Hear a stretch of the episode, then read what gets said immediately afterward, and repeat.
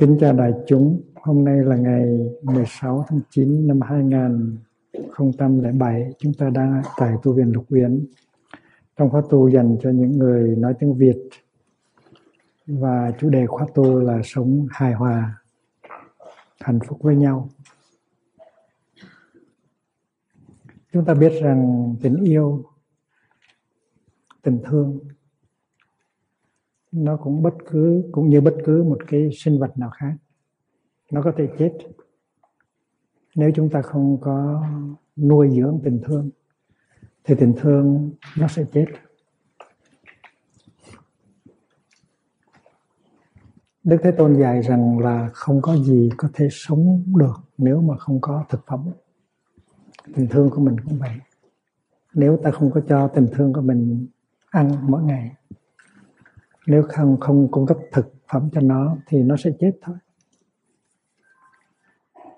Và dù cho mình có một mối tình đẹp cách mấy đi nữa, mà nếu mình không có biết nuôi dưỡng cái mối tình đó bằng thực phẩm thì nó cũng sẽ chết. Nothing can survive without food. Mỗi ngày chúng ta phải học nuôi dưỡng tình thương của mình. Và nuôi tình thương là cả một cái nghệ thuật. Nếu chúng ta biết tự nuôi mình bằng tình thương thì chúng ta sẽ mạnh khỏe, có nhiều tình thương yêu. Và nếu chúng ta biết tự nuôi mình bằng tình thương rồi thì chúng ta cũng có thể nuôi người kia bằng tình thương. Và do đó tình thương nó sẽ sống mãi.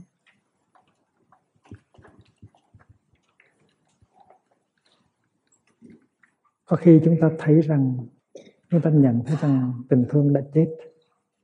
Nhìn vào người kia, mình thấy mình có cái rung động của ngày xưa.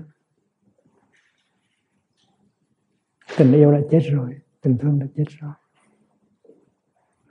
Và khi tình thương đã chết rồi thì người kia cũng đã chết rồi. Tuy rằng người đó còn thở, còn ăn, còn đi qua, đi lại, nhưng người đó đối với mình đã chết rồi và ai làm cho người đã chết? Chính mình. Là mình không biết nuôi tình thương. Trên hình thức, có thể là người cha của mình đang còn sống đó.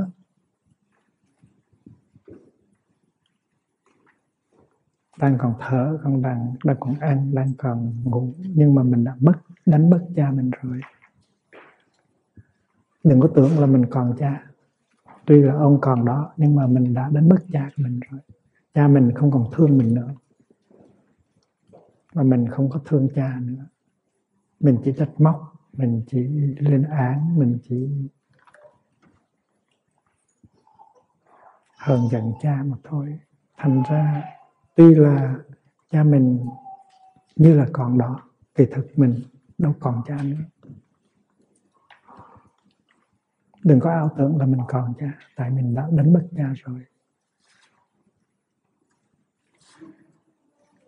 Tuy là chồng mình còn đó còn sống đó mỗi ngày có ăn có ngủ có làm việc. Nhưng, nhưng có thể mình đã mất người chồng từ lâu rồi. Có thể là mình đã mất người chồng của mình rồi trước khi người chồng của mình có liên hệ với một người đàn bà khác chứ không phải là chỉ sau cái liên hệ đó thì mình mới mất. Thực ra mình đã, đã mất ông ta rồi. Và chính vì mình mất ông ta rồi cho nên cái chuyện này mới sẽ dễ dễ xảy ra. Mình có thể mất người yêu của mình rồi. Có thể mất người vợ của mình rồi người con gái của mình rồi người con trai của mình rồi. Tuy là còn nói con con cha cha con con mẹ mẹ nhưng mà kỳ thực người con đó không còn thương mình nữa. Và mình cũng không có thương người con đó của mình nữa. Thì mình đã mất đứa con của mình rồi. Tuy là nó còn đi qua đi lại, nó còn sống, nó còn ăn, nó còn ngủ, nhưng cái thực mình đâu còn đứa con nữa. Tại, suy dĩ vì vậy tại mình đã để cho tình thương chết. Có thể tình thương nó chưa chết hẳn. Nó còn một cái đống lửa cục lửa nhỏ xíu vùi trong cái đống tro nhưng mà không thấy ngọn lửa nữa không thấy khói bốc lên nữa. Tôi thấy có những người khi mà cha mình mẹ mình chết đó, khóc thương rất là thảm thiết. Khóc thương rất là thảm thiết mà trong khi ông còn sống, người cha còn sống, người mẹ còn sống, thì không có tỏ ra thương yêu gì hết. Nói với cha những lời rất nặng, nói với mẹ những lời rất nặng. Không có ngọt ngào, không có đem lại hạnh phúc cho cha, cho mẹ. Vậy mà khi cha chết rồi, mẹ chết rồi, thì khóc rất là dữ dội.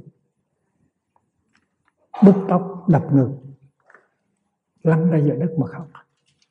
Thì tôi đã nhìn rất là tỉ tôi quan sát rất là kỹ, tôi thấy cái đau khổ đó không hẳn là do thương mà ra, mà do sự hối hận. Cái người kia, trong khi còn sống, mình đã đối xử tệ bạc với họ. Mình đã làm khổ họ, mình đã đay nghiến họ, mình đã trách bóc họ. Mình không có cái cơ hội nào để làm cho họ thảnh thơi hạnh phúc. Cho nên bây giờ người đó chết đi, mình hối hận và chính cái hối hận đó, nó làm cho mình đau khổ. Mình nằm lăn ra, mình khóc, mình đấm ngực, mình bứt tóc. Cái khổ đó không hẳn là cái khổ của thương yêu, của tiếc nuối, mà của cái lòng hối hận. Và tôi đã quan sát, tôi đã thấy có những người khóc cha, khóc mẹ, khóc con như vậy. Không phải là vì tiếc nuối, thương yêu, mà vì hối hận và vì vậy cho nên chúng ta đừng để cho cái chuyện đó nó xảy ra cho chúng ta. Đừng có để đến khi người đã chết rồi thì mình mới khóc thương, hối hận. Có mặc cảm tội lỗi. Cái mặc cảm tội lỗi, đó là cái nguyên nhân của sự đau khổ lúc bây giờ, chứ không phải là sự thương yêu, sự tiếc nuối.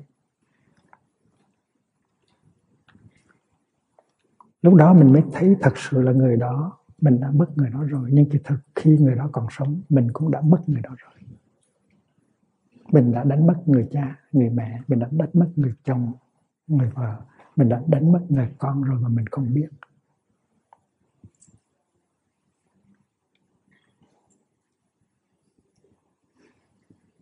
Tôi nói là có thể tình yêu nó chưa chết hẳn, nó ngất ngư. Và trong đống lửa tàn đó nó còn có một cục than. Có thể là như vậy. Và khi người kia chết rồi thì mình khóc. Cái đó cũng do là cái dư tàn của tình thương nó đang còn cục than của tình thương đang còn. Cục than đó cái dư tàn của tình thương với là cả một cái khối à, cả một khối nặng của sự hối hận rãy rứt là vì khi người đó sống, mình đã làm khổ người đó.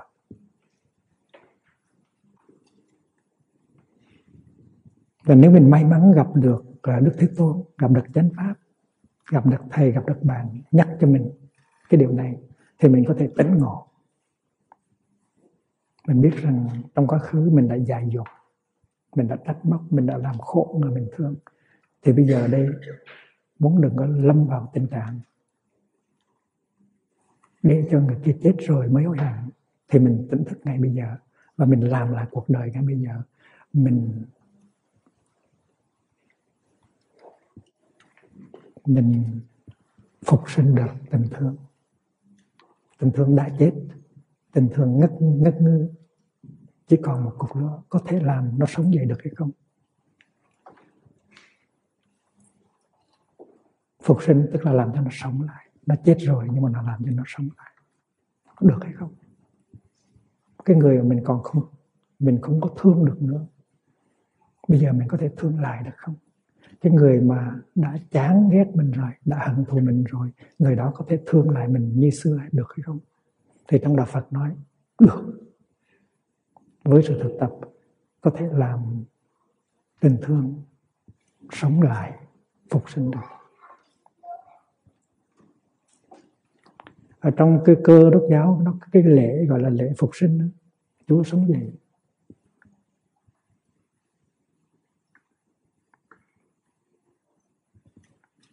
và ở đạo cơ đốc đó, các tín hữu nói Chúa là tình thương, Chúa là tình yêu. Đời mà không có tình thương thì nó khô cằn, nó khổ đau. Mà nếu tình thương chết rồi, thì làm gì có hạnh phúc được nữa. Vì vậy cho nên phải làm sao để tình thương nó sống dậy. Điều này có thể làm được. Với điều kiện là mình giác ngộ, mình tỉnh giấc, tỉnh thức. Mà ai giúp cho mình tỉnh thức? Thầy của mình, bạn tu của mình. Lay mình một cái để cho mình thức thức giấc. Mình đang sống như một cơn như trong một cơn mộng. Cho nên tôi xin quý vị nhìn lại nhìn lại cái người kia. Người đó có thể là cha của mình, mẹ của mình, con của mình, chồng của mình hay vợ của mình. Để xem rằng mình đã mất người đó chưa. Có thể mình chưa mất hẳn, nhưng mà mình đang mất từ từ. Có thể mình chưa mất hết một trăm phần trăm, nhưng mà mình đã mất hết 60 phần trăm 70 phần trăm chúng ta bận rộn, chúng ta không có thời giờ để nhìn lại. Và nhìn lại tức là thiền quán. Thiền quán là có thời giờ để nhìn để nhìn lại cho rõ. Cái thiền không phải là ngồi liêm diêm mà mà mà mà cắt đứt hết tất cả mọi liên hệ với sự sống. Không phải như vậy. Thiền tức là có được cái thời giờ ngồi yên để nhìn lại nhìn lại tình trạng của chính mình nhìn lại cái liên hệ giữa mình và người người kia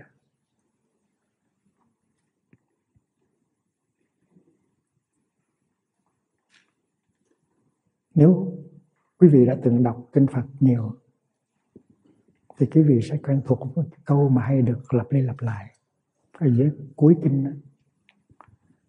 sau khi Đức Thế Tôn đã nói bài pháp này xong, thì cái vị trưởng giả đó hay là vị cư sĩ đó hay là vị quốc vương đó thường thường thốt lên lời khen khen khen, khen ngợi bạch đức thế tôn. Một cái gì đã đổ vỡ đã gãy nát mà đức thế tôn dựng lại làm cho nó sống sống sống sống sống lại. Giáo pháp của đức thế tôn nó có công năng màu nhiệm như vậy. Như một cái gì đã ngã xuống đã đổ nát mà đức thế tôn làm cho nó đứng dậy, sống dậy. Giáo pháp của đức thế tôn cũng như vậy. Vậy thì tình thương có thể là đã ngã xuống đã đổ nát nhưng mà với cái giáo lý của đức thế tôn, mình có thể phục hồi được, mình có thể làm cho nó phục sinh lại được. Nếu mình có cái niềm tin ở nơi giáo pháp, nếu mà mình đem hết tất cả trái tim để làm công việc đó thì mình có thể làm cho sống lại một cái đã chết hoặc là đã gần chết.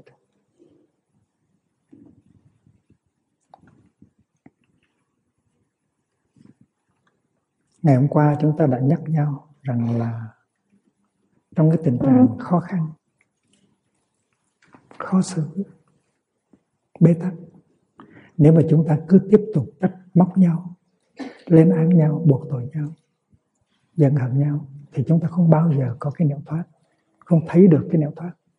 Và vì vậy cho nên cái quan trọng, cái bước quan trọng đầu tiên là phải chấp nhận cái tình trạng nó đã xảy ra như vậy. Mình sống không chánh niệm, mình sống không có phòng hộ, cho nên nó đã xảy ra tình trạng như vậy.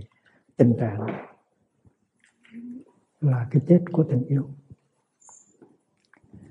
Và nếu mà mình chấp nhận được rồi và nếu mình muốn tìm một cái đường thoát thì mình phải đừng cho cái giận, cái buồn, cái trách cứ, cái thù hận nó chen vào.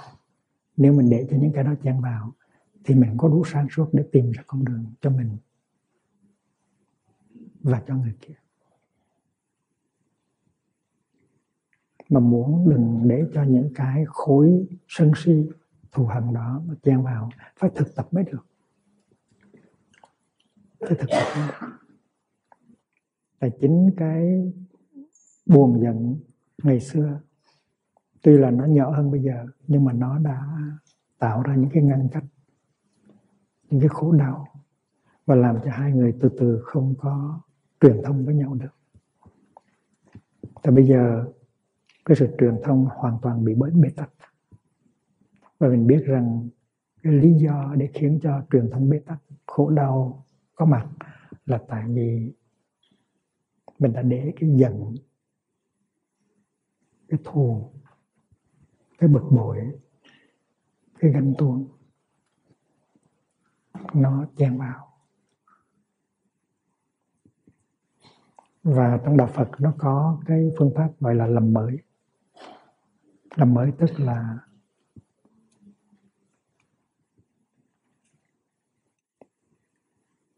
tức là chấm dứt cái giai đoạn cũ để mở đầu một cái giai đoạn mới. Tiếng Anh gọi là beginning new, beginning new. hai bên đã khổ từ lâu rồi. Hai bên đã làm khổ nhau lâu rồi. Bây giờ mình không có muốn kéo dài cái khổ đau đó. Mình làm mới. Mình bàn với người kia có phải là hai chúng mình đã khổ, đã làm nhau khổ và đã cùng khổ một thời gian quá dài rồi, phải không? Chúng ta có thể nào mà ngồi lại với nhau để làm mới không? Làm mới tức là chấm dứt một giai đoạn để mở ra một giai đoạn mới khác. Và làm mới, bắt đầu bằng cái chỗ là mình phải lắng nghe nhau. Mình biết rằng người kia có những khổ đau và mình có những vùng về mình để cho người kia nói tất cả những khổ đau đó mà người đó đã chịu đựng và những cái vùng về của mình để mình thấy được. Và sau khi người đó nói xong, đôi khi người đó cần phải ba, bốn ngày, năm ngày, bảy ngày mới nói xong. Tại vì những cái điều chất chứa trong trái tim nó quá nhiều và mình phải lắng nghe từ đầu tới cuối, không có được cắt lời người đó dù người đó trong khi nói, chứng tỏ ra đã hiểu sai sự thật. Mình vẫn không có cắt lời người đó. Tại vì cắt lời người đó và sửa sai người đó, thì mình biến cái cuộc lắng nghe trở thành ra một cuộc tranh luận và mình thất bại. Cái đó gọi là phương pháp lắng nghe có được quan thế âm trong khi nghe không có được cắt lời người ta, không được sửa sai người ta. Mình dặn mình là mai một sẽ có những cơ hội mình sẽ nói cho người kia biết. Mình phải cho người kia thấy một số những cái dữ kiện sự thật để người kia điều chỉnh cái tri giác sai lầm của người đó. Nhưng mà bây giờ thì chưa được. Bây giờ mình chỉ lắng nghe thôi. Mình ghi nhận những cái gì người đấy, người đó nói đúng và những cái gì người đó nói sai. Và cứ lắng nghe thôi. Và cái mình có thể nói được là tôi nghiệp quá. Vậy mà lâu nay anh cũng biết. Tôi nghiệp quá, vậy mà lâu nay em cũng biết. Anh nói tiếp đi, em nói tiếp đi. Chỉ còn nên nói cái đó thôi. Ngoài ra không có nên nói cái gì hết. Để cho người đó đem hết ruột gan phơi bày cho mình. Trong đó có thể có những sự thật. Trong đó có có thể có những cái hiểu lầm rất là trầm trọng mà mình để cho người đó, phơi bày ra hết. Và nếu cần thì mình hỏi một vài câu để cho người đó nói thêm những chi tiết để cho mình hiểu. Và khi nghe, sau khi đã nghe một lần, hai lần, ba lần, sau khi người kia đã phơi bày hết tất cả tâm can người đó rồi, thì mình biết rằng người đó cảm thấy nhẹ trong lòng. Tại vì đây là lần đầu tiên mình ngồi mình nghe ngồi mình nghe. Thật sự. Mà nghe như vậy là khó chẳng phải dễ phải tập mới nghe được. Đó là hành của đức quan thế âm. Lại đức bồ tát quan thế âm. Chúng con xin học theo hành ngài. Biết lắng tai nghe cho cuộc đời bất khổ. Ngài là trái tim biết nghe và biết hiểu. Con xin tập ngồi nghe chăm chú để có thể hiểu được những điều đang nói và những điều không nói, con cũng có thể hiểu được. Con biết chỉ cần lắng nghe thôi, con cũng có để thế. Con cũng đã có thể làm vơi bớt rất nhiều của khổ đau, rất nhiều khổ đau của người kia rồi. Và có thể quý vị cần phải thực tập lắng nghe như vậy ba, bốn, năm ngày trước khi quý vị chính thức ngồi lắng nghe người kia. Quý vị nói như thế này, anh ơi, lâu nay em biết rằng anh có nhiều khổ đau, dồn nén, tức bực. Tại vì em không có hiểu những cái khổ đau, khó khăn, những dồn nén, tức bực đó. Cho nên em mới phản ứng. Em mới có nói, có làm những điều nó gây khổ đau cho anh. Em biết như vậy là không hay. Bây giờ em đã học được rồi. Em muốn hiểu được tất cả những cái khó khăn, những khổ đau, những thắc mắc của anh để em có thể đừng hành xử không có sai lầm như trước, không có vùng về như trước. Anh giúp em đi. Anh nói cho em nghe tất cả những cái gì khó khăn, khổ đau, bức xúc của anh để em có thể hiểu. Tại vì em biết rằng không hiểu thì không thương được. Mà nếu anh nói làm sao mà em hiểu được? Vì vậy cho nên em cần anh. Em cần anh nói cho em nghe tất cả những điều gì trong trái tim của anh. Nói được như vậy gọi là ái ngữ mà không phải là mình muốn là nói được, đâu, phải tập. Phải thấy được những cái người kia có khổ đau thiệt, có những khó khăn, có những bức xúc, có những điều chưa nói ra được. Và mình phải khuyến khích lắm, mình phải cởi trái tim, mở trái tim của mình ra lắm thì người kia mới chịu nói. Và nếu mà mình lắng nghe được thì mình gần giống như đức bồ tát quan thế âm. Quan thế âm là lắng nghe tiếng kêu thương của cuộc đời.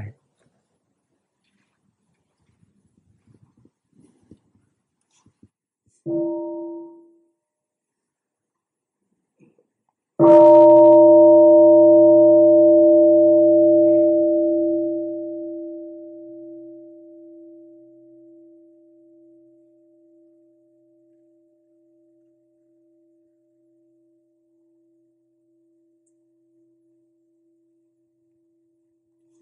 cái bà đó người công giáo.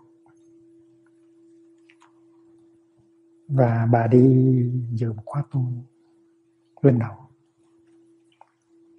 Trước đó, đó bà nghĩ rằng mình người công giáo mà đi khóa tu đạo Phật chắc là có tội với Chúa. Nhưng mà sau đó thì có nhiều bạn ở trong đạo nói không có gì hết. Mình đi mình đi học. Có những gì mình hay thì mình học thôi. Vì vậy cho nên bà đã đi khóa tu. Và đã bà đã học được cái phương pháp lắng nghe trước đó thì bà nghĩ rằng tất cả những khổ đau xảy ra là do ông chồng hết. Bà trách móc chồng, tất cả lỗi lỗi lầm đều do ông chồng hết. Nhưng mà sau khóa tu thì bà biết rằng bà chịu trách nhiệm một phần khá lớn. Lâu nay bà hành xử không có dễ thương. Nói năng, hành động không có dễ thương. Đầy trách móc, đầy oán hờn cho nên vào tối đó bà về sau khóa tu bà quyết định làm lại cuộc đời làm mới cuộc đời. Đối với bà đây là vấn đề sống chết. Tại vì đã bà đã có lần muốn tự tử rồi. Sống với ông không nổi. Đã, đã, đã muốn tự tử rồi. Thì sau nhờ có một bà bạn khuyên cho nên mới đi dự khóa tu. Và trong khi ờ, đi dự khóa tu thì thấy rất là rõ là mình chịu một phần trách nhiệm lớn trong sự đau khổ này của mình và của ông. Và tối đó bà về, bà đi thiền hành. Nửa giờ đồng hồ 45 phút rồi bà mới tới, nói chuyện với ông. Thì bà đã học được cái cách nói đó. Ông này, tôi biết là trong mấy năm vừa qua ông khổ lắm. Tôi đâu có phải là biết là là mù mà tôi không thấy. Tôi biết ông đau khổ lắm. Nhưng mà tôi không biết làm sao để giúp cho ông bớt khổ trái lại tôi còn nói tôi làm những điều làm cho ông khổ thêm. Tôi rất là hối hận cái mục đích của tôi đâu phải là để làm cho ông khổ. Tại tôi vụng về mà thôi tại tôi, tôi chưa hiểu được những cái khó khăn những khổ đau những uất ức của ông cho nên tôi mới dài dột như vậy. Bây giờ tôi học tôi biết rồi. Tôi đâu có muốn làm cho ông khổ tôi muốn cho ông có hạnh phúc trong quá khứ, sở dĩ mà tôi đã nói làm những cái điều làm nhóm khổ là tại vì tôi dài tôi không có hiểu được những cái nỗi khổ niềm đau của ông. Bây giờ tôi tỉnh rồi, ông phải giúp tôi thôi. Nếu ông không giúp tôi thì ai giúp tôi được? Nếu tôi không có hiểu được những cái điều khó khăn, khổ đau trong lòng ông thì làm sao mà tôi có thể, tôi có thể tránh những cái lời nói và những cái hành động dại dột của tôi được. Ông phải giúp tôi đi. Và lần đầu tiên, sau ba, bốn năm trời bạn nói được những cái câu dịu dàng như vậy. Khi mới yêu nhau, sắp cưới, thì nói với nhau những câu rất là dịu dàng. Nhưng mà ở với nhau không có nghệ thuật tu tập, thành ra càng ngày ừ, mình càng mất cái sự dịu dàng đó. Và những lời nói của mình bắt đầu có tính cách trách móc đầy nghiến. Trừng phạt. Mà mình cũng không biết. Mình trở thành chua chát mình trở thành bà chằn hồi nào mình không có hay. Cho đến khi gặp thầy, gặp bạn mới biết rằng mình đã thay đổi quá nhiều. Mình không còn ngọt ngào, tươi mát như trước.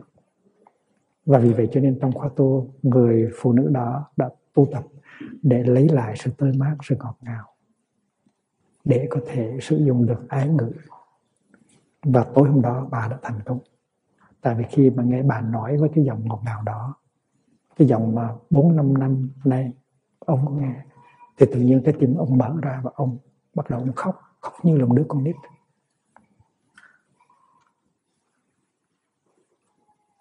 Chỉ mấy câu của bà thôi làm cho ông khóc một đứa con nít, tại vì lâu nay không có nghe cái giọng đó.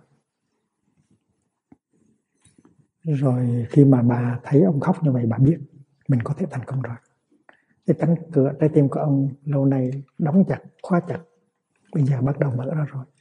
Thành ra bà có hy vọng bà nói tôi nghiệp em mà anh em già dột em vùng về em nói em muốn anh nói cho em nghe tất cả những khó khăn của anh và những cái vùng về của em để sau này em sẽ làm được sẽ không có làm như vậy nữa? Tôi xin uh,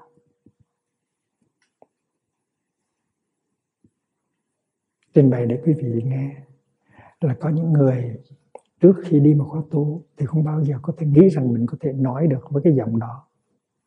Ai ngữ nhưng mà tu tới ngày thứ năm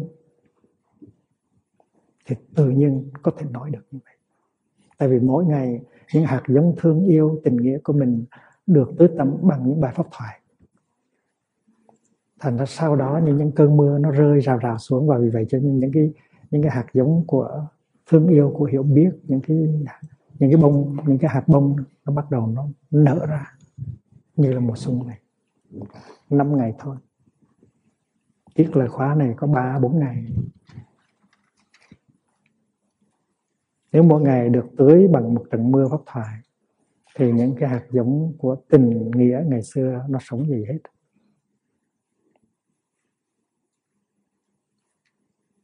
Nhưng mà không sao. Dạ. chúng ta có nhiều bài pháp thoại ghi vào dĩa rồi đem về nhà tiếp tục thực tập. Mỗi ngày nghe một bài. Mở lòng ra để cho nó thấm như là một đám mưa nó rơi xuống cái đất tâm của mình. Những hạt giống tốt được tưới tẩm. Những hạt giống hận thù trách móc không có được tưới tẩm trong khi mình nghe pháp thoại. Và kết quả là tối hôm đó hai vợ chồng nói chuyện được với nhau. Và bà này thật giỏi. Phải công nhận là bà giỏi. Bà mới, bà là người công giáo. Bà mới đi tu, khóa tu đầu. Mà bà thành công được. Và bà thuyết phục được ông. Cùng bà ghi tên tham dự khóa tu thứ hai. Cái đó mới hay chứ. Và chính nhờ khóa tu thứ hai đó mà ông hoàn toàn chuyển hóa và sau đó thì hai vợ chồng đã tới thăm, kể lại câu chuyện đó cùng với ba đứa con. Tại vì ba đứa con nó cũng khổ lắm.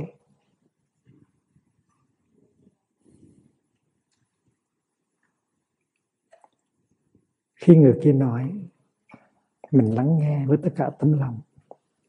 Cái giọng người kia đôi khi vẫn còn có sự trách móc, vẫn còn có sự chua chát và nhất là vẫn ừ, và và trong, và có thể là trong những điều người kia nói có những điều rất là sai sai với sự thật. Nhưng mà mình cứ cứ lắng tai nghe. Mình nói mai mốt có cơ hội mình sẽ mình sẽ đưa ra một số sự thật, information dữ kiện để giúp cho người đó thấy thấy được sự thật. Điều chỉnh nhận thức nhưng mà cái sự thực tập là đừng có đưa ra nhiều dữ kiện quá một lần. Phải đưa ra mỗi lần một chút mới được. Người đó mới có khả năng tiếp nhận. Chứ còn đưa ra nhiều quá thì người kia có cảm tưởng rằng mình đang nói như thế này. Anh là sai một trăm một trăm. Cái gì anh cũng sai hết. Hay là em sai một trăm một trăm. Cái hoàn toàn là sai lạc hết thì không được thành ra mỗi lần nói chuyện như vậy, những lúc vui thì đưa ra một vài cái cái dữ kiện, vài cái information để người kia có thể chấp nhận được, về sửa lại, điều chỉnh lại cái nhận thức. Và mình đợi ba bốn ngày, tiết lộ thêm một vài sự thật nữa để cho người kia từ từ thấy được cái sự thật. Mình bị oan.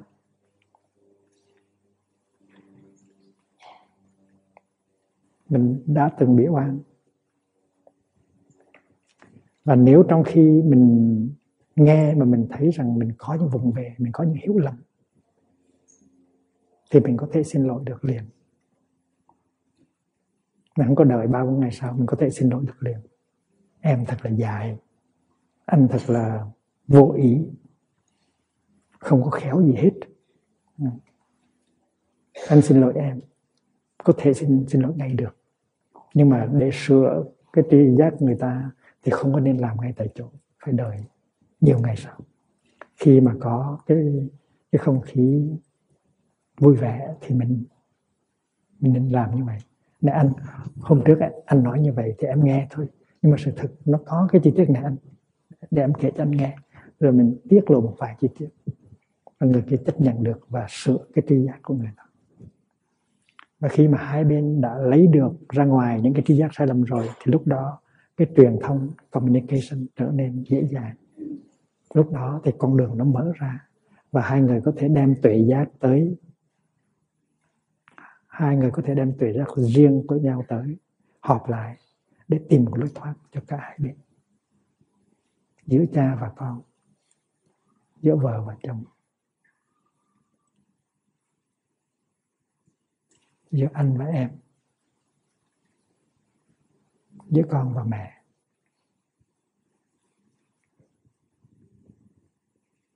Có một phương pháp để điều phục uh, cơn giận. Mà các thiền sinh tới lần mai ừ, tiếp nhận thành trì thành công. Thành công lắm. Là khi mà cái cái dần bắt đầu nó nổi lên đó. tại mình có hạt giống của sự giận hờn và mỗi khi mà động tới cái hạt giống đó thì nó nó nổi lên. Nó là một cái năng lượng, một cái loại energy. Nó làm cho mình khổ, giống như là lửa có cháy. Và trong khi lửa cháy như vậy thì mình ưa nói cái gì đó, hay làm cái gì đó cho đã đã giận và những cái mình nói và mình làm trong cái giận thường thường là để trừng phạt người kia. Tại vì người kia đã dám làm cho mình khổ. Nói thì cho đã giận, làm thì cho đã giận. Nhưng mà khi nói như vậy, làm như vậy thì cái người kia khổ. Và khi người kia khổ thì người kia cũng muốn nói một cái gì, làm cái gì mạnh hơn nữa để cho người kia bớt khổ. Và như vậy mình cứ leo thang. Leo thang khổ đau, leo thang giận hơn rất là dại dột, rất là con nít. Nhưng mà sự thật là rất nhiều người trong chúng ta quen làm như vậy. Khi nào mà giận, đau khổ thì muốn trừng phạt người kia bằng lời nói hay bằng hành động. Rồi sau đó sẽ tiếp. Cho nên cái phương pháp mà lần mai cống hiến cho thiên sinh đó là khi mà giận khi mà nhận thấy cái giận nó bắt đầu phát hiện trong tâm thì phải trở về với hơi thở và thở theo cái bài tập đó. Thở vào tôi biết là cái giận nó bắt đầu nó phát hiện.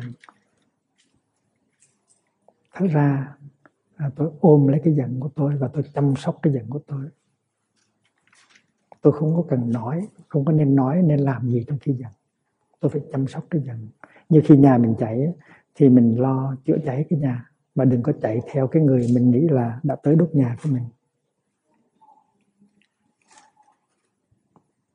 Và mình thực tập thở, mình thực tập đi thiền, mình nhìn sâu là tại sao mình giận như vậy.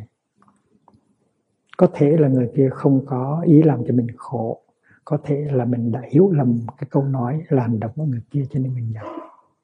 Và cái giận đó nó hoàn toàn do mình mà ra, chứ không phải là người kia chịu trách nhiệm. Thì sau nửa giờ, một giờ quán chiếu, mình có thể hết giận.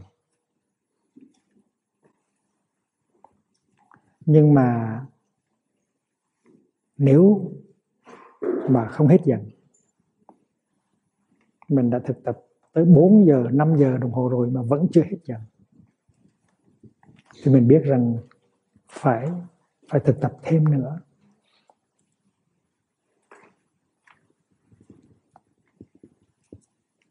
Và nếu gần tới 24 giờ đồng hồ rồi mà vẫn chưa tháo gỡ được cơn giận của mình, thì phải cho người kia biết. Mình là người thực tập mà practitioner mình có thể thành công trong vài, ba giờ đồng hồ hết giận nhưng mà có thể gần tới 24 giờ đồng hồ rồi mà chưa hết giận thì mình phải cho người kia biết. Đó là phương pháp của lần mai. Mình có thể viết cho người kia ba câu. Nếu mà mình, người, nếu mà mình có đủ trầm tĩnh thì mình có thể tới người kia nói thẳng ba câu đó. Nhưng mà phải nói bằng lời dịu dàng, ái ngữ. Còn nếu mình biết rằng nếu mình không nói được bằng lời dịu dàng, ái ngữ thì tốt hơn hơn là viết xuống ba câu đó rồi trao cho người kia. Viết xuống một miếng giấy để lên trên bàn làm việc của người đó hoặc là gửi email cho người đó.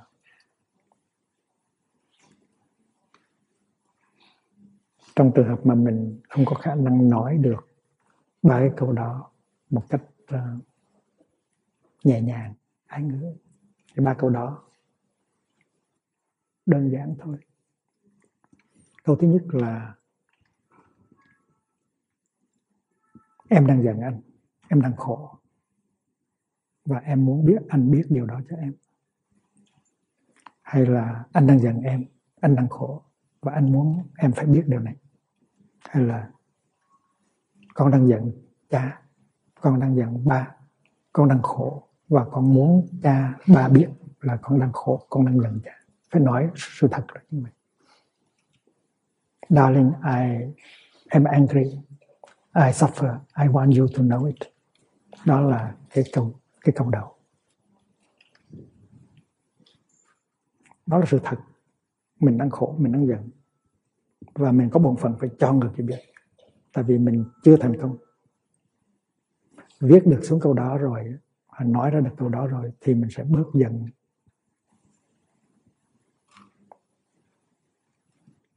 Nếu mình muốn muốn muốn cách nghĩa thêm thì mình nói rằng là, em hiểu tại sao anh lại nói cái câu đó. Anh đã nói câu đó với em. Anh đã làm cái cử chỉ đó đối với em. Anh cách nghĩa tại sao anh đã làm như vậy? Please explain to me why you have done such a thing to me. Why you have said such a thing to me thì nó cũng có nghĩa đó thôi. Cũng nghĩa là tôi đang giận, tôi đang khổ và tôi muốn biết ông biết cái điều này. Sự thật là có nhiều khi mình giận, mình khổ nhưng mà mình không có công nhận. Người kia tới hỏi, em có sao không? Sao đâu? Em có giận ai không? Giận hả? Tại sao tôi phải giận? Anh thấy em buồn quá đâu buồn, tôi đâu cần, tôi đâu buồn ai nói vậy rồi người kia để cái tay lên trên vai mình để ăn ngồi mình nói, đừng có đụng tới tôi.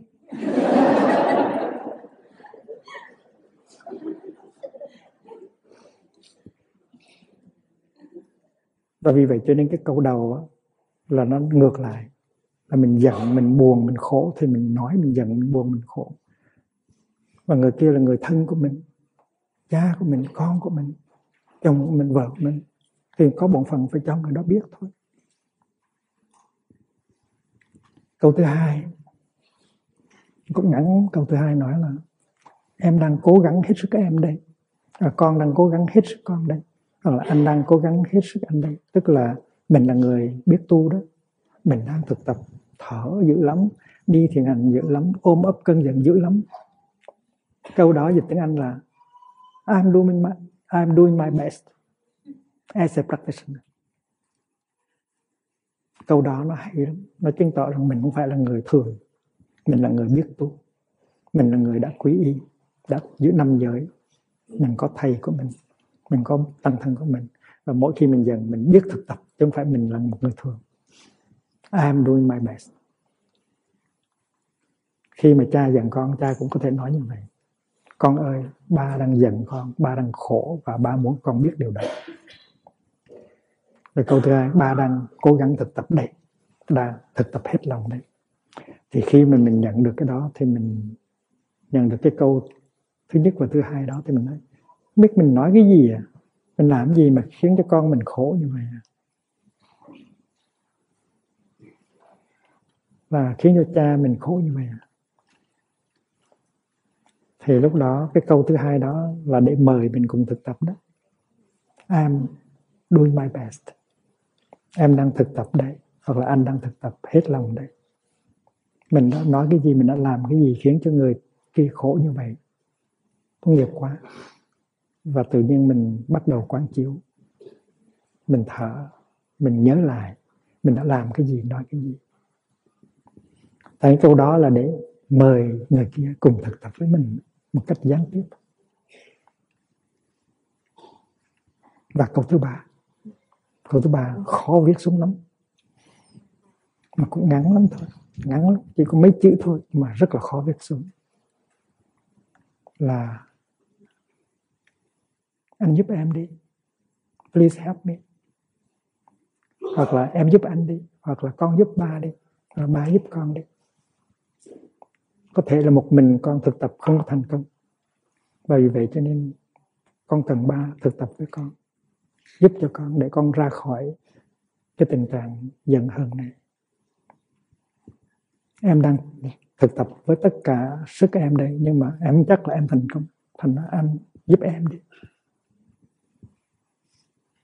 Cái câu này nó khó viết xuống là tại sao? Tại vì trong khi mà khổ đau trong cái giận hờn, mà nhất là khổ đau giận hờn vì cái người mà mình thương nhất ở trong đời, thì mình có cái tự ái.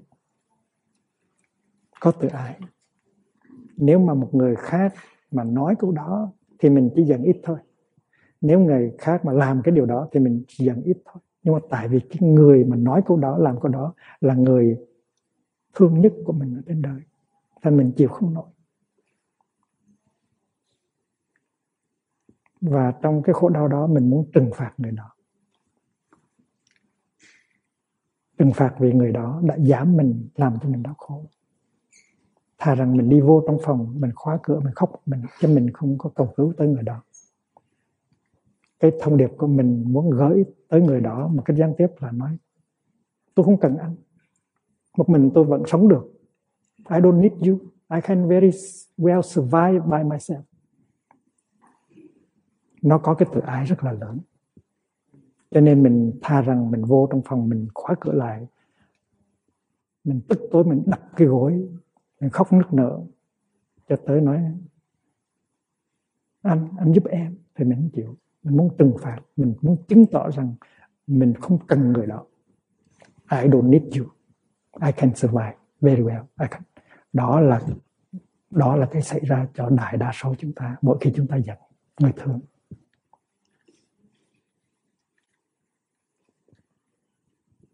thì chắc là quý vị trong đại chúng cũng thuộc cái, cũng biết cái câu chuyện chàng trương với thiếu phụ năm xương. Là thiếu phụ năm xương ờ, có mang em bé,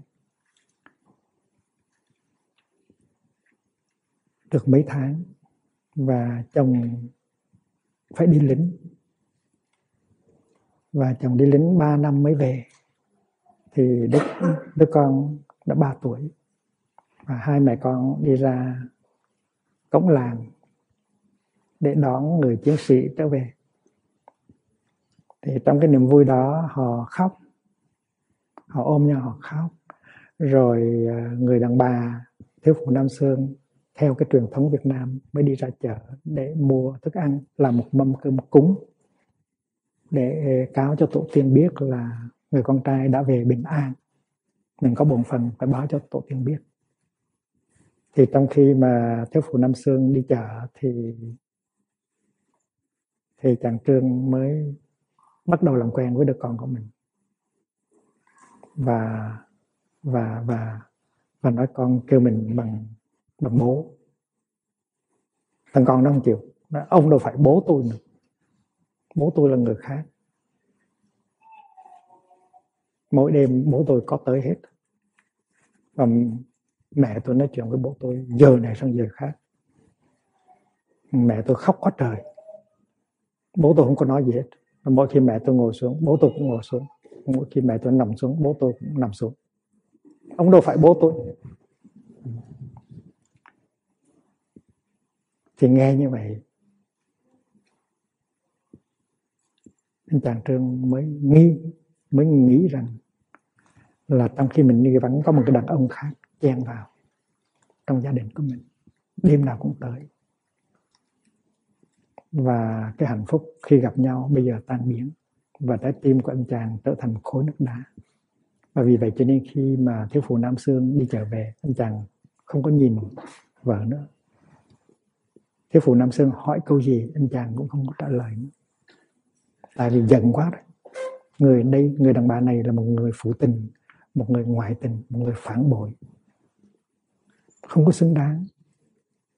Và vì vậy cho nên chàng đau khổ ngắn lắm nhưng mà chàng tự ái, chàng không hỏi. Mà càng không hỏi thì càng khổ đau thêm. Rồi đến khi mà mâm cơm cũng đưa lên rồi thì thì anh ta mặc áo dân hương khấn vái lại xuống. Rồi xong cuốn chiếu lại, không có cho vợ lại. Tại vì nghĩ rằng con đàn bà này, nó ngoại tình. Không có xứng đáng để mà trình diện trước tổ tiên. Thành ra thiếu phụ nam xương rất là tủi thân. Không biết rằng mình đã làm nên cái tội lỗi gì mà từ khi đi chợ về cho đến bây giờ. Anh không nhìn mình. Mình hỏi câu gì anh cũng trả lời. Và bây giờ đến sau khi cúng tổ tiên rồi anh cuốn chiếu không cho mình lại. Đau khổ vô cùng. Nhưng mà tự ái không có hỏi. Trong khi mình thương mình có thể có cái tự ái ở trong đó. Và sau khi à, cúng xong rồi thì đáng lý dọn cơm xuống cả nhà ngồi ăn một bữa ăn đoàn tụ gia đình. Thì anh chàng đau khổ quá bỏ đi vào trong quán rượu và ngồi trong quán rượu cho tới 2 giờ khuya uống rượu để quên những đau khổ của mình trong khi đó thì thì hai hai mẹ con ở nhà rất là sầu khổ, không biết cái gì đã xảy ra. Và tới ngủ cho tới gần trưa mới dậy. Dậy thì là nhớ lại chuyện cũ, bỏ vào trong quán rượu, uống rượu say nữa. Nhiều ngày liên tiếp như vậy. Không có nói chuyện với vợ, không ăn cơm nhà và sau đó mấy ngày thì thiếu phụ năm xương chịu không đừng chịu đừng không nổi nữa. Mới nhảy xuống sông tự tử.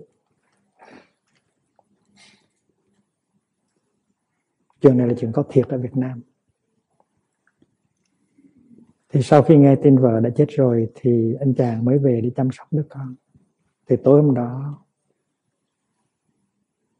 thắp đèn lên, thắp cái đèn dầu dầu lên thì thằng nhỏ nó chỉ vào cái bóng của bố nó ở trên tường nói nè ông, bố tôi đến đây. Tối nào bố tôi cũng tới. Mẹ tôi, tối nào cũng nói chuyện với bố tôi, khóc. Rồi mỗi khi mà mẹ tôi ngồi xuống là bố tôi ngồi xuống. Mẹ tôi nằm xuống là bố tôi nằm xuống. Rõ ràng bố của nó là chiếc bóng. Thì sự thật là có một hôm nó đi chơi trong xóm về, nó nói, mẹ ơi mẹ đứa nào trong xóm cũng có bố hết tại sao con không có bố? Thì mẹ mới mẹ nó mới nghĩ rằng bây giờ các nghĩa đi lính là khó. Cho nên à, bà mới phương tiện bà mới nói rằng chỉ vào cái bóng của mình ở trên tường Đấy, bố con đây con chấp tay lại. Chào bố ạ. À. thì nó tưởng cái đó là bố nó thiệt. Và bây giờ đây chàng trường mới biết rằng mình đau khổ là vì một tri giác sai lầm. Không có người đàn ông nào tới ban đêm hết. Chỉ có cái bóng của vợ mình. Đêm nào, cái phụ nam sơn cũng cảm thấy cô đơn. Nói chuyện với bóng. Anh ơi, anh đi lâu quá như vậy, làm sao một mình em nuôi con được? Rồi khóc rồi cố nhiên là khi ngồi xuống thì cái bóng nó ngồi xuống, khi nằm xuống thì cái bóng nằm xuống làm gì có chuyện ngoại tình ở đây? Một tri giác sai lầm. Một tri giác sai lầm nó kéo dài trong 5 ngày. Và nó làm thiệt mạng một người đàn bà. Nó làm khổ hai người còn sống. Thì chúng ta là những con người. Chúng ta đâu phải là thánh. Vì vậy cho nên cái chuyện tri giác sai lầm, hiểu lầm nhau là chuyện cơm bữa. Thành ra khi mà có khổ đau thì chúng ta phải nói chuyện với nhau. Và phần lớn các khổ đau sinh ra là do tri giác sai lầm mà ta hết. Nếu người đàn ông đã tới với người đàn bà để hỏi, để nói câu nói thứ ba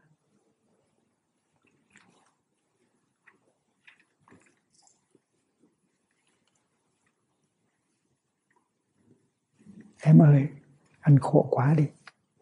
Chắc anh sống không nổi.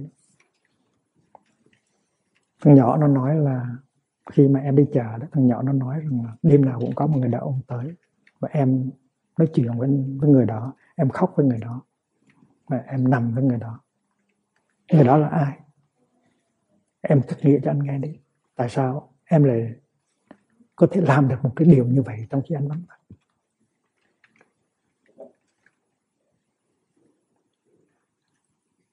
Em giúp anh đi. Em cắt nghĩa tại sao em đã làm một cái điều như vậy. Đó là câu thứ ba. Thì chàng trương có thể nói cả ba câu. Anh đang khổ. Anh đang buồn lắm. Anh tuyệt vọng. Chắc anh chết quá. Anh đang thực tập mà thực tập. Không thành công gì chắc em phải giúp anh đi. Ba câu đó. Em cắt nghĩa tại sao? Thì nếu mà chàng trương tới với thiếu phụ nam sương mà nói câu đó, thì thiếu phụ nam sương đã có một cơ hội. Có ai tới đâu? Rồi thì thiếu phụ nam sương mới cắt nghĩa được là đêm nào anh em cũng nói chuyện với bóng của em em khóc với bóng của em. Thì lúc đó thì đã không có sự hiểu lầm nữa và cái hạnh phúc nó trở lại. Tình thương nó chết nhưng mà tình thương tái sinh trong một chút, trong trong một chốc lát, trong một khoảnh khắc là khi mà cái tri giác sai lầm nó được lấy đi thì tình thương tái sinh lại và người kia sẽ xin lỗi. Càng sớm càng tốt. Ba cái câu đó đưa cho người kia đọc càng sớm càng tốt.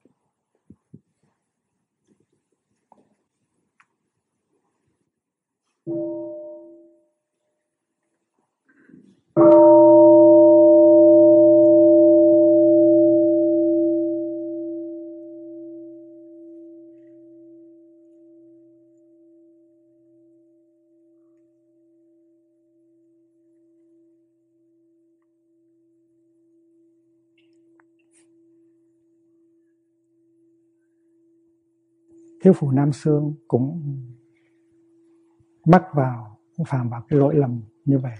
Đáng lý thiếu phụ nam xương phải tới với chồng và nói câu đó. Anh ơi, em khổ lắm. Em buồn lắm. Em không hiểu, em không biết em đã làm nên cái tội tình gì mà từ cái lúc mà em đi trở về, anh không có nhìn em nữa. Em hỏi cái gì anh cũng trả lời. Và khi mà cúng xong thì anh cuốn chiếu không cho em lại. Em nói cho em, anh nói cho em nghe đi. Em đã làm nên cái tội tình gì mà anh đối xử với em như vậy? Anh giúp em đi. Thì nếu mà thiếu phụ năm xuân tới mà nói được câu đó bằng cái giọng nhẹ nhàng, thì chàng trương đã đã có cơ hội lặp lại những điều đứa nhỏ nó nói và thiếu phụ năm xương đã có cơ hội cải chỉnh và lấy đi cái trái giác, tri giác sai lầm ở trong trong cái đầu của chồng mình. Và một cái bi kịch nó đã xảy tới là tại vì cả hai người không có thực tập và cả hai người đều có tri giác sai lầm.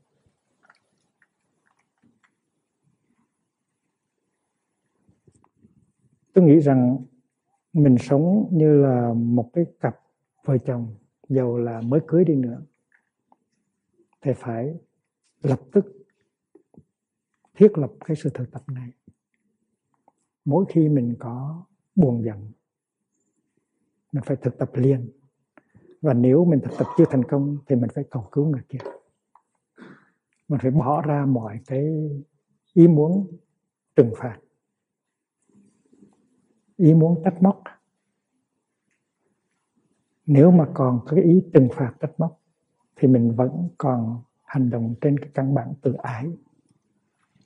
Mà trong tình yêu chân thật, nó không có tự ái nữa. Hai người là một. Khổ đau của người này là khổ đau của người kia. Hạnh phúc người này là hạnh phúc của người kia. Cho nên luôn luôn phải có cái sự truyền thông với nhau. Và ba câu đó, mình phải viết trên một cái tấm giấy nhỏ, lớn bằng một cái credit card đủ để viết ba câu đó xuống và bỏ vào trong cái bóc phơi của mình. Và mỗi khi thấy cái cơn giận nó từ từ nó đi lên thì là mình trở về với hơi thở rút bóc phơi ra lên đọc. Đó là tiếng chuông chánh niệm.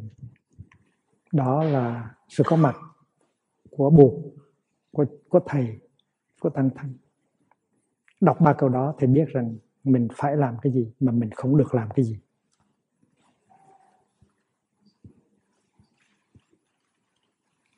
Tôi xin nhắc lại ba câu đó. Câu thứ nhất. Anh đang khổ, anh đang giận và anh muốn em biết cái điều này. Câu thứ hai, anh đang thực tập với tất cả sức của anh. Thứ ba, em phải giúp anh mới được. Có thể anh không thành công. Một mình. Hoặc là ba ơi, con đang khổ, con đang giận ba quá chứ con khổ lắm. Con đang cố gắng thực tập, nhưng mà không biết là con thực tập có ra khỏi cái dần này không? Ba ơi, ba giúp con đi. Ba cắt nghĩa cho con, tại sao? Ba đã làm cái chuyện đó. Ba đã nói câu đó với con. Và nếu mình là người cha, mình cũng có thể làm như vậy. Con ơi ba đang khổ. Ba đang giận con lắm. Con nó đã 14, 15 tuổi nó có thể hiểu được những cái thứ đừng nói là con đã lớn. Ba đang khổ ba đang giận con. Ba đang tu tập để mà bớt khổ bớt giận. Nhưng mà có thể ba không thành công sớm được. Con giúp ba đi. Tại sao con đã nói một câu như vậy? Tại sao con đã làm một điều như vậy? Nếu mà một cặp vợ chồng mới cưới, hoặc là khi còn yêu nhau mà chưa cưới, mà đã biết thực tập như vậy,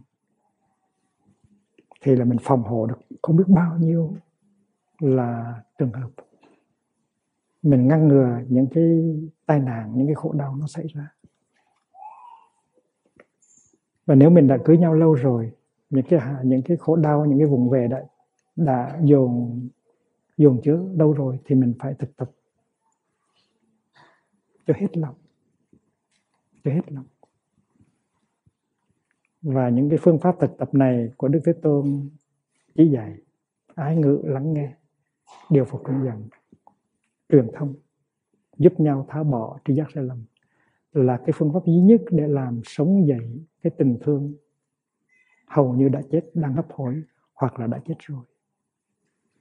Và những cái phép lạ, những cái miracle của sự phục sinh tình thương, nó xảy ra hoài. 90 90 phần trăm những khóa tu mà làng mai tổ chức là để cho người Âu Châu và người Bắc Mỹ Châu. Và thiền sinh Tây phương thực tập cái này thành công lắm. Tôi còn nhớ một khóa tu ở miền Bắc nước Đức.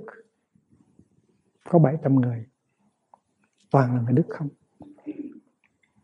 Thì tới ngày thứ năm, tức là cái ngày mà đã nghe bài pháp thoại thứ năm rồi, những hạt giống tình nghĩa, hạnh phúc đã được tới tắm nhiều rồi. Thì tôi mới nói như thế này. Thưa quý vị, chúng ta đã tu tới ngày thứ năm. Nếu quý vị có những khó khăn với người kia thì nên áp dụng ngay ngày hôm nay. Làm thế nào để tháo gỡ những khó khăn đó? Áp dụng, lắng nghe và ái ngữ. Nếu người kia đang có ở trong khóa tu thì quá dễ, tại vì người kia cũng đã được tưới tầm những hạt giống tình nghĩa và hạnh phúc rồi. Tôi hẹn cho quý vị khuya khuya nay, lúc 12 giờ khuya là quý vị phải làm cho xong, thực tập cho xong. Và nếu cái người kia không có trong khóa tu thì quý vị được phép dùng điện thoại di động để thực tập ái ngữ và lắng nghe. Ngày hôm sau, có bốn người Đức. Từ 30 tới 40 mấy tuổi, lên báo cáo là ngày hôm qua họ đã dùng điện thoại di động nói chuyện với bố, áp dụng ái ngữ, lắng nghe và họ đã hòa giải được với bố của họ. Bốn người. Mà người kia là ở nhà, không có tới khó tu. Người này đi tu một mình thôi. Nhưng mà đã chuyển hóa, đã đã thư giãn, đã mở lòng ra được. Đã thấy được những khổ, nỗi khổ niềm đau của cha. Và khi mà gọi số nghe tiếng cha ở đầu kia, thì trong lòng có tình thương. Nói được những cái lời nói ái ngữ chứ không có trách móc như ngày xưa. Và ông cha nghe con nói bằng cái giọng đó cảm động và đã nói cho con nghe hết tất cả những cái gì buồn khổ, lo lắng, sầu đau, giận hờn lâu nay và đứa con đã phân giải, đã hòa giải được. Và những người đức đó họ có nói với mình là đức khóa tu họ không bao giờ tin rằng họ có thể nói với cha bằng cái ngôn ngữ từ ái đó. Tại vì hai bên giận nhau quá nhiều hai bên đã làm khổ nhau quá nhiều tới cái mức không có thể nói được những lời ngọt ngào như vậy.